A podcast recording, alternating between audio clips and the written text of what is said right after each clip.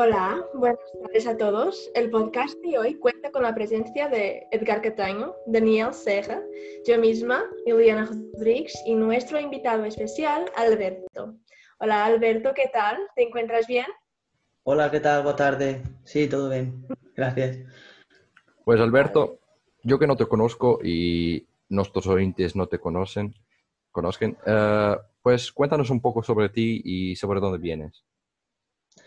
Bueno, pues yo vengo de Alicante, de la mayor terreta del mundo, que decimos ahí. es bueno, una ciudad de España seguramente de las más bonitas. Eliana, que creo que estuvo ahí de Erasmus, os lo puede confirmar. Que es verdad, de Y bueno, pues me vine aquí para Porto a hacer el, a terminar el tercer año de, yo estoy haciendo magisterio de educación primaria, que es lo que aquí sería ensino básico, creo. Y pues nada, aquí estoy. Pues elegiste a Portugal para hacer tu Erasmus. ¿Tuviste alguna razón especial? Bueno, pues la verdad es que estaba entre dos destinos. Eh, yo había estado de aquí en Porto de viaje con mis padres y con mi hermano y estuve también hace unos años en Cracovia y cuando decidí hacer Erasmus pues estuve un poco dudando entre los dos porque fueron dos ciudades que me gustaron mucho y al final la decisión la tomó más la universidad que yo, porque resulta que para yo solo podía venirme en estas fechas y para el segundo semestre solo había plaza en Oporto, así que me vine para acá y, me alegro mucho de que fuera así. Pues bien. Eh, ya nos dijiste que, que estás estudiando el ensino, ensino básico, ¿cierto? Sí. Eh, ¿Hay alguna razón eh, particular por la que elegiste esta área de estudios? Bueno, pues eh, la verdad es que yo empecé otra carrera que no tiene nada que ver con, la educación y me di cuenta que no era lo que me gustaba, entonces la, la dejé y estuve un tiempo que no sabía muy bien qué, a qué, me quería dedicar, qué quería estudiar, hasta que empecé a dar clases particulares, vi que, vi que me gustaba y decidí hacer magisterio. Pues también hablaste uh, que ya conocías Oporto y que eso fue una de las, de las razones que te hizo venir acá. Pues, ¿cómo te sentiste las primeras semanas acá? ¿Fuiste bien pues recibido? Sí, sí, sí, la verdad es que muy bien. Eh, ya cuando estuve aquí con mi familia nos dio a todos la sensación de que aquí había un, ambiente buenísimo, la gente era muy hospitalaria, muy, muy amable y cuando llegué aquí de Erasmus en, febrero, eh, pues lo, noté enseguida. Bueno, también a los Erasmus enseguida les, les ponen cosas para hacer entre vosotros y la gente de la SN, pues siempre tenemos actividades y, y cosas que hacer y la verdad es que muy bien. Desde el primer momento eh, me sentí como en casa y, muy a gusto. Mm. ¿Te gustó las, las actividades que tuvimos? Eh, sí, la verdad es que no estuve en muchas porque estuvimos un poco, las primeras semanas fue todo así muy caótico y nos íbamos enganchando un poco a lo que, a lo que veíamos. Pero sí, lo, lo poco que hice con, con la gente de la facultad estuvo muy bien. ¿Y notaste muchas diferencias entre nuestra cultura y la tuya? Pues, a ver, yo creo que en el sur de Europa somos todos un poco parecidos en el sentido de cómo socializamos y cómo nos relacionamos con la gente. Creo que somos bastante parecidos, somos, pues si nos comparamos con el resto de Europa, somos de sangre caliente, que se dice, nos, nos gusta mucho hablar, nos gusta relacionarnos y venía ya un poco con esa idea. Sí que es verdad que aun sabiendo que me iba a encontrar cómodo, no me esperaba que la gente aquí fuera tan, tan amable, tan educada, tan dispuesta a, ayudarte en todo, a, integrarte, a hacer que te sientas como en casa. Así que no, o sea, no he notado ninguna diferencia. Ha sido muy cómodo la adaptación, ha sido muy fácil. Me alegro. Ok, Alberto, hablando más de la educación, ah, otra vez, eh, ¿cambiarías algo en el sistema educativo en España o Portugal? Bueno, pues la verdad es que del sistema educativo portugués puedo decir nada porque la verdad es que no, lo conozco. Del sistema educativo español, hombre, sí que sí que hay algunas cosas que cambiaría. Para empezar, yo creo que lo, primero que deberíamos intentar hacer como, bueno, como futuros docentes es tratar de que los estudiantes eh, escojan su camino en función de sus, de sus preferencias y no tanto de sus expectativas laborales o de la presión de, pues, de otros agentes, de a lo mejor las preferencias de los padres y, y tal. Casi dicho queda muy bonito, pero sí que es verdad que hay muchas, por ejemplo, en, España la formación profesional está muy desprestigiada y es una parte de, o sea, es, un, tipo de estudios que la verdad que funciona muy bien y, tiene bastante salida. Lo que pasa es que en España tenemos la concepción de que si no vas a la universidad no eres nadie y todo el mundo acaba, mucha gente, bueno, yo me equivoqué de carrera y yo creo que también le ha pasado a, más personas que nos metemos a veces en la universidad porque ya no tanto porque tenemos claro que queremos estudiar una cosa o que queremos dedicarnos a, una profesión, sino porque es como el primer paso lo que necesitamos es tener una carrera universitaria y a partir de ahí, a partir de ahí pues ya veremos. Y tendría que ser al revés, tendríamos que, pues en el enseñamiento básico, en, los colegios, en los institutos, tratar de hacer que, pues, que los niños y las niñas encontrar un poco qué es lo que les gusta y luego facilitarles el camino para, pues para que alcancen su, objetivo. Eso incluso pasa aquí en Portugal. Eh, ¿Crees que eso tiene que ver con la sociedad y, las personas o es algo que está intrínseco en los padres o las expectativas que tenemos de nuestros hijos? Sí, hombre, yo creo que es normal. O sea, los padres al final quieren que sus hijos vivan bien, que encuentren trabajo y, un trabajo que les permita pues, mantener un, nivel de vida con un mínimo de, calidad. Entonces, muchas veces desde pues, los padres tratan de hacer ver que las carreras que tienen más salida o las, los cursos, las, bueno, cualquier tipo de formación que tiene más salida profesional, pues es la que, la que hay que elegir y no tanto los gustos. No se tiene a lo mejor tan en cuenta. Yo creo que es normal que exista esa preocupación, pero bueno, hay que cambiar un poco el chip. Sí, estoy de acuerdo contigo. Eh, hablando de otra cosa, hablando de COVID, ¿cómo estás manejando la presión que estamos viviendo ahora? Bueno, pues la verdad es que ahora bastante mejor. Ahora que, bueno, pues llevamos una semana que ya eh, por ejemplo, la semana pasada ya hice pues, mi primer paseo, salí, de casa, eh, salí de casa para pasear, que estuve dos meses y pico, bueno, hemos estado todos que solo salíamos para hacer la compra y ya. Y ahora que ya vemos que, pues eso, que han vuelto a abrir cosas y se puede salir a la calle, hombre, pues respetando las medidas de seguridad, por supuesto. Pero bueno, ya la cosa pinta bastante mejor. Estos dos meses, pues, han sido raros porque, hombre, no, es, no éramos que, que, uno tiene en mente cuando, cuando lo solicita, ni mucho menos, pero bueno, la verdad es que lo hemos llevado bien y nosotros estamos bien, nuestras familias están bien, entonces tampoco nos podemos quejar. Eso es que importa.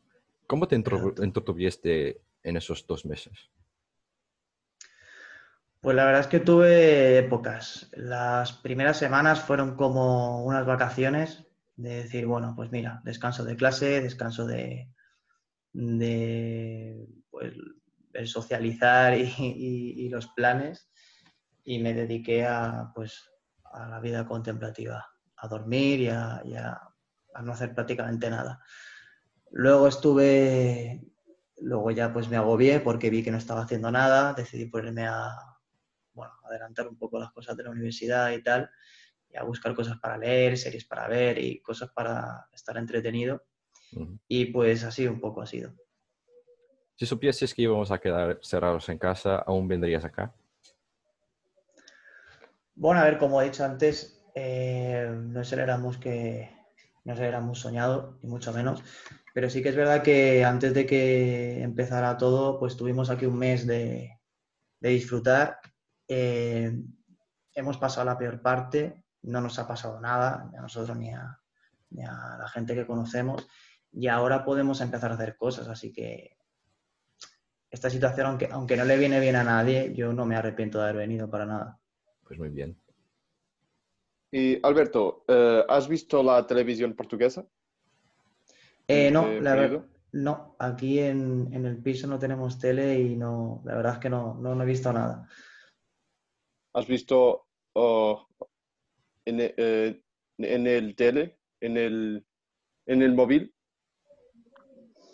La verdad es que he seguido poco la situación, estado más pendiente de la situación en España, o sea, si te refieres a eso, al, al tema del COVID, estado más pendiente de la situación en España que en Portugal. Como al principio sí que estaba un poco más agobiado con eso y pues seguía las noticias en, en España y aquí en Portugal, pero luego viendo la evolución de cómo iban las cosas en, pues en un sitio y en otro, estaba más pendiente de lo que pasa. Yo hablo todos los días con, con mis padres, estaba más pendiente de lo, que, de lo que pasaba allí, que estuvieran ellos bien y tal, que, que realmente aquí. Aquí como vi que la cosa estaba controlada, que se tomaron las medidas como se tenían que tomar y que la gente estaba cumpliendo, dije, bueno, pues no me voy a agobiar.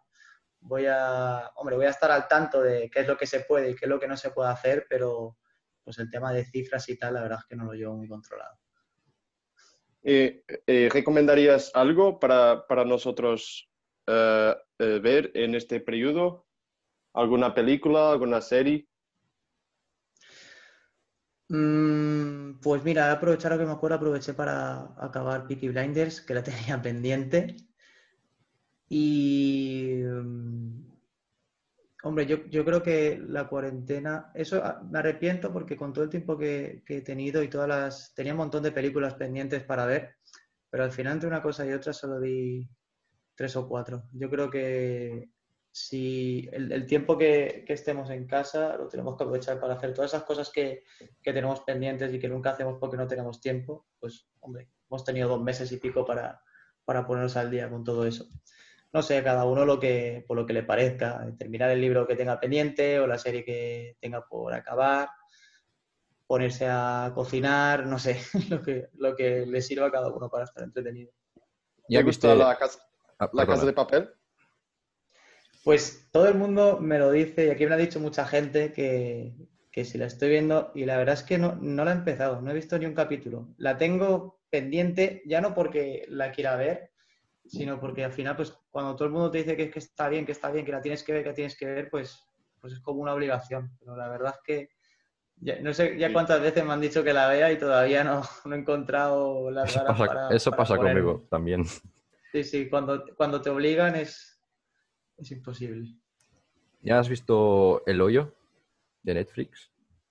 Es una Sí, peli nueva. esa- sí, Es esa es una de las buena. pocas pelis que, que vi. Sí, sí, sí. Además, me alegré porque seguramente es una peli que en, esta, o sea, en circunstancias de normalidad no hubiera visto nunca, porque yo tampoco soy de, de- ver películas y, ni series. Y sí que han habido varios días pues que no tenía nada que hacer, me metía en Netflix y me ponía a ver el catálogo a ver qué había, a ver qué había. Y a raíz de ahí la, la descubrí porque nadie me había hablado de ella, no, no la conocía. Y, la verdad es que está muy bien. ¿Qué te pareció el mensaje que trae el- la peli? Hombre, está muy bien, es una crítica social buenísima. Sí que es verdad que el, el final es un poco ambiguo. Yo no sé si lo, lo terminé de, de entender. A mí me pasa con muchas películas que después acabo y me tengo que meter a buscar en internet interpretaciones del final porque yo creo que, que he entendido una cosa, pero luego resulta que es otra. Y había el final, yo creo que la peli está muy bien, pero el final yo creo que se queda así un poco como, como ambiguo. No está, Sí. no está, para mí no está claro qué es lo que quiere decir al final. Eso pasó conmigo también. Yo marqué... Ah, bien, no, no, no soy el único. No, no. Pero yo creo que es eh, el mensaje, es transmitir el mensaje de que tenemos que hacer algo. Tenemos que estar dispuestos a sacrificar nuestras cosas para que las cosas cambien. Pero Sí, eso es lo que se, lo que se, se intenta transmitir durante toda la película. Que, lo que Sí. que al final, no sé, no me queda muy claro qué es, qué es pues, lo que... lo no que se sabe si él murió o no.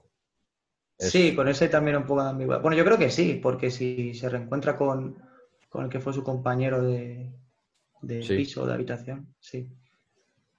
Está, Ah, pero bueno, está hablando de cosas mejores y ah, eh, olvidando el COVID, si tuvieses la oportunidad de viajar a algún país del mundo entero, que todavía no haya sido, claro, ah, ¿a cuál te irías y por qué? Mm, pues yo creo que me iría a Cuba. A Cuba. Hmm, me gustaría visitar Cuba. Hmm. Por su historia y, por su gente puede ser muy interesante. Además, creo que es un país en el que eh, tiene que ser muy fácil sentirte cómodo desde, desde el primer momento. Vale, pues muy bien. Ah, ahora quería hacerte una pregunta sobre, más personal sobre tu vida. Eh, ya que estás terminando tu carrera, ¿qué te gustaría hacer en la vida? Como que, ¿Cuál es tu objetivo? O uno de ellos, por lo, menos. Bueno, pues, eh, hombre, el objetivo, como el de todo el mundo, es ser feliz. Y yo creo que, que soy feliz cuando, cuando doy clase y cuando estoy con, con niños y chavales enseñándoles y, compartiendo experiencias con ellos y pues me gustaría dedicarme a eso, a, dar clase. Todavía no tengo claro si me gustaría dar clase en, un colegio o en un instituto, pero, pero bueno, eso. Dedicarme a, la docencia y, y ser feliz y disfrutar. Pues yo creo que vas a hacer un gran trabajo porque se nota tu pasión en, tu forma de hablar sobre eso. Y pues deseo todo de lo mejor que puedas tener en eso y con certeza que los niños van a gustar de ti. a ver si es verdad. Alberto, fue un placer tenerte como invitado en nuestro podcast y debo decir que ha sido un gran placer eh, conocerte. ¿Tienes algo que te gustaría de añadir o tienes alguna pregunta para nosotros?